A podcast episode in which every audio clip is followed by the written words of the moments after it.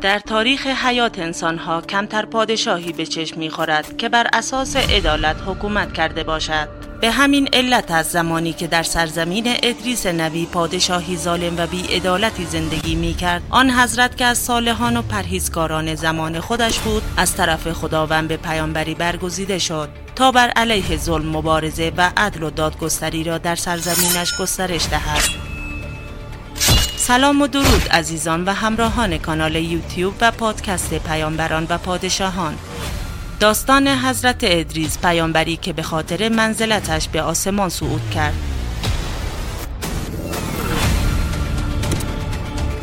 در ادامه با ما همراه باشید. انبیای الهی که متکی به قدرت لایزال خداوند یکتا بودند به هدایت مردم می پرداختند ادریس نبی نیز یکی از نوادگان حضرت آدم علیه السلام بود. که بعد از حضرت شیس به پیامبری برگزیده شد. حضرت ادریس مدام شکوه و شکایات مردم را از کارهای ظالمانه شاه میشنید و سعی در بازداشتن وی از ظلم و ستم داشت. اما متاسفانه نصایح وی موثر واقع نمی‌شد. چرا که شاه ستمگر همسری داشت در نهایت جهل و نادانی و غرور که پادشاهی شوهرش دیدگان او را نابینا کرده و او را سیاه دل و بی ایمان ساخته بود و عدهای سیاه کار بدکردار در اطراف وی جمع شده بودند که با دست آنها جنایت بیشماری مرتکب شده بود. شوهر ستمکارش نیز مطیع آن زن شیطان صفت بود. ادریس نبی از اعمال زشت و ظالمانه شاه و همسرش آگاه بود و مردم را به صبر و بردباری فرا می‌خواند. تا شاید آن دو انسان بیرحم به خود آمده ستمکاری را ترک گویند. اما انتظار بیهوده ای بود. تا اینکه یکی از روزها شاه ستمگر با همراهانش حین گردش در اطراف شهر به باغ سرسبز و پردرختی رسید که سخت مورد توجه او قرار گرفت و ضمن تعریف و تمجید از آن نام صاحبش را پرسید. اطرافیانش پاسخ دادند که این باغ متعلق به مردی مؤمن است. شاه دستور داد تا صاحب باغ را احضار نمایند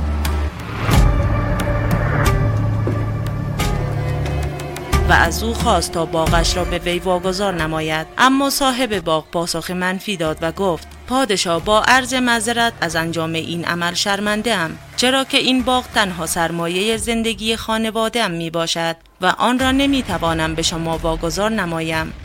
شاه اظهار داشت پس آن را به من بفروش. این بار نیز مالک زمین پاسخ منفی داد و افزود که تنها منبع درآمدم همین باغ می باشد و نمی توانم آن را بفروشم. اما شاه خود سر که عادت کرده بود با استفاده از زور هر چیزی را که بخواهد به چنگ آورد و نمی توانست با پاسخ منفی مواجه شود پاسخ مالک زمین بر او گران آمد و با خشم و غضب راهی کاخش شد.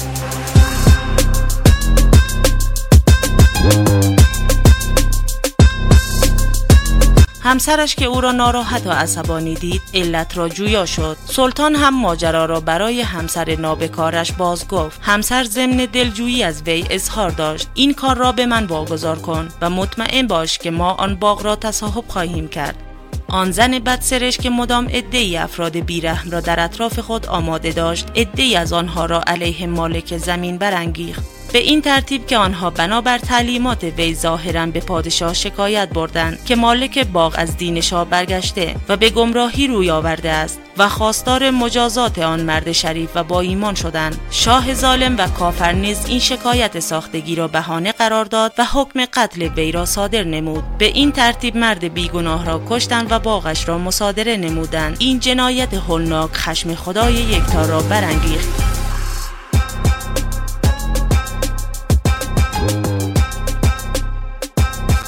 و به ادریس نبی وحی فرمود و مأموریتی داد تا به نزد شاه ستمگر بشتابد و به او بگوید بنده صالح ما را کشتی و ملک او را مصادره نمودی. از این قفلت و گمراهی دست بردار و توبه کن تا رحمت ما شامل حالت گردد. در غیر این صورت به مکافات اعمال ظالمانه و شرارت بارش به هلاکت خواهد رسید و همسر ستمگرش نیز تومه سگان خواهد شد. ادریس نبی آن مرد و زن نادان و خود سر و متکبر را از ادامه ادامه اعمال ظالمانه برحضر داشت و سه روز به ایشان مهلت داد. اما شاه خشمگین شده و با عصبانیت به ادریس گفت قبل از اینکه فرمان قتل تو را صادر کنم از نزدم دور شو. ادریس کاخ شاه را ترک گفت. زن سیاه دل پادشاه هم این بار به شوهرش گفت او را به من واگذار کن. من قبل از اینکه خدا به او یاری رساند او را خواهم کشت. سپس عده ای از افراد سیاه دل را که از نوکران خاصش بودند مأموریت داد تا ادریس نبی را به قتل برسانند. آن افراد جاهل و بی ایمان در پی مأموریتشان روان گشتند. لیکن به فرمان خداوند ادریس از شهر خارج شد و در غاری پنهان گردید. ادریس نبی در حین رفتن به غار شاه را نفرین کرد و از درگاه خداوند بزرگ تقاضا کرد که رحمت و کرمش را از آن سرزمین برگیرد و شاه ستمگر را نابود و پیروانش را تنبیه نماید. تا عبرتی برای کسانی که خود را از راه راست منحرف ساختهاند باشد.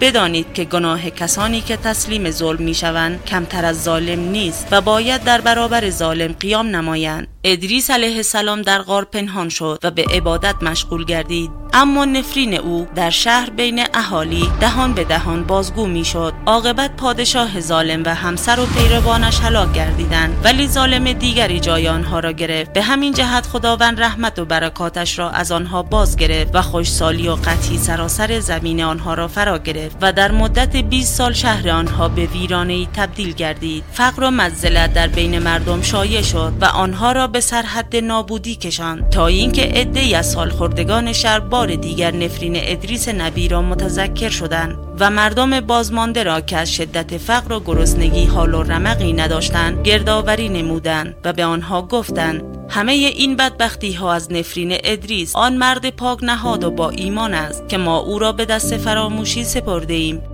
ای گفتند اکنون که ما از ادریس بیخبر هستیم و نمی‌دانیم کجاست. افراد عاقل و به خود آمده گفتند اگر ادریس نیست خدای ادریس که هست بیایید از کرده های خود توبه نماییم و با ابراز پشیمانی به درگاه خداوند به زاری و تضرع بپردازیم. باشد که وی بر ما رحمت آورد و از این فلاکت رهایی بخشد.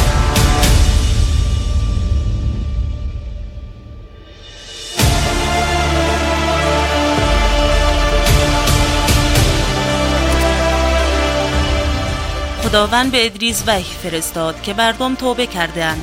من پروردگار آسمان ها بر آنها رحمت آورده و از گناهشان در میگذرم. اما توقف عذاب به رضایت تو است. اما ادریس هنوز راضی به بخشش نبود. خداوند قضای ادریس و یارانش را که توسط فرشته به غار برده می‌شد قطع کرد.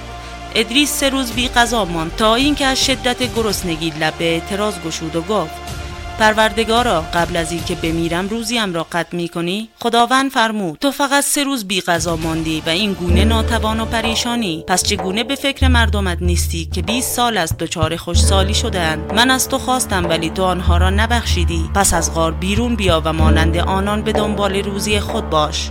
ادریس با حالتی ناتوان وارد شهر شد.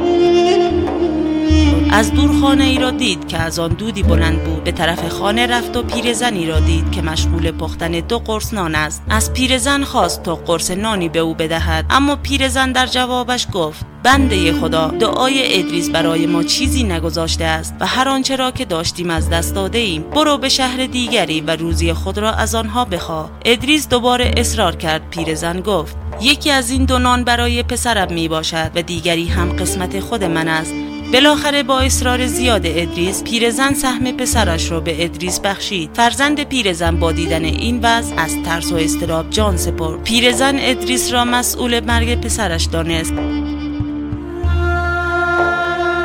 ادریس که ناراحتی زیاد پیرزن را دید گفت ناراحت نباش من به ازن خدا فرزندت را دوباره زنده خواهم کرد و همین کار را هم کرد. وقتی آن پسر زنده شد پیرزن و فرزندش به ادریس ایمان آوردند و در شهر فریاد زدند که ادریس بازگشته است. همه مردم نزد او آمدند و از او خواستند تا دعا کند عذاب الهی از آنها دور شود. ولی ادریس گفت در صورت این کار انجام می شود که همه شما به همراه پادشاه با پاهای برهنه در برابرم حاضر شوید. پادشاه از این فرمان ادریس براشفت و 20 نفر را به دنبال ادریس فرستاد تا او را به نزدش بیاورند. ادریس از سرکشی پادشاه عصبانی شد و تمام 20 نفر را به اذن خدا قبض روح کرد. پادشاه 50 نفر دیگر را نزد ادریس فرستاد. آنها چون بدنهای بیجان آن 20 نفر را دیدند رو به ادریس اعتراض کردند و گفتند 20 سال ما را با دعایت دچار عذاب الهی کردی و حال که برگشته ای هم این رفتار تو است. بگو چرا این گونه رفتار می کنی؟ ادریس نبی به آنها دستور خود را تکرار کرد تا اینکه بالاخره پادشاه به همراه همه مردم تسلیم شدند و در برابر ادریس به خضوع افتادند. چیزی نگذشت که بارانی پربرکت تمام سرزمین را فرا گرفت و تمام زمین و مردم را سیراب کرد. دعای ادریس به خاطر رام کردن و آگاه کردن مردم به قدرت خداوند بود تا مردم بار دیگر به مخالفت با او برنخیزند و دیگر اینکه پیامبران در راه خدا دینداری و دعوت مردم به حق به شدت عمل می کنند حتی خشم آنها در مرتبه ای بالاتر از خداوند قرار دارد زیرا که بردباری و صبر و مهربانی خدا بی انتها و بی مثال است. طبق روایتی امام صادق فرمودند یکی از فرشتگان مشمول غضب الهی شد و خداوند بال و پرش را شکست. و او را در جزیره ای انداخت. او سالها در آنجا در عذاب بود. تا هنگامی که ادریس به نبوت رسید او نیز خود را به ادریس رساند و عرض کرد ای پیامبر خدا دعا کن خداوند از من خوشنود شود و بال و پرم را به من برگرداند. ادریس دعا کرد و خداوند از او درگذشت و بال و پرش را به او بازگرداند فرشته که سلامتی خود را باز یافته بود به ادریس عرض کرد آیا حاجتی داری؟ ادریس گفت آری. می‌خواهم مرا به آسمان ببری تا با ملک الموت ملاقات کنم و با او مأنوس شوم زیرا با یاد او زندگی بر من گوارا نیست. فرشته ادریس را به آسمان چهارم برد. در آنجا ملک الموت را دید که نشسته است و سرش را از روی تعجب تکان می‌دهد. ادریس به او سلام کرد و پرسید چرا سرت را تکان می‌دهی؟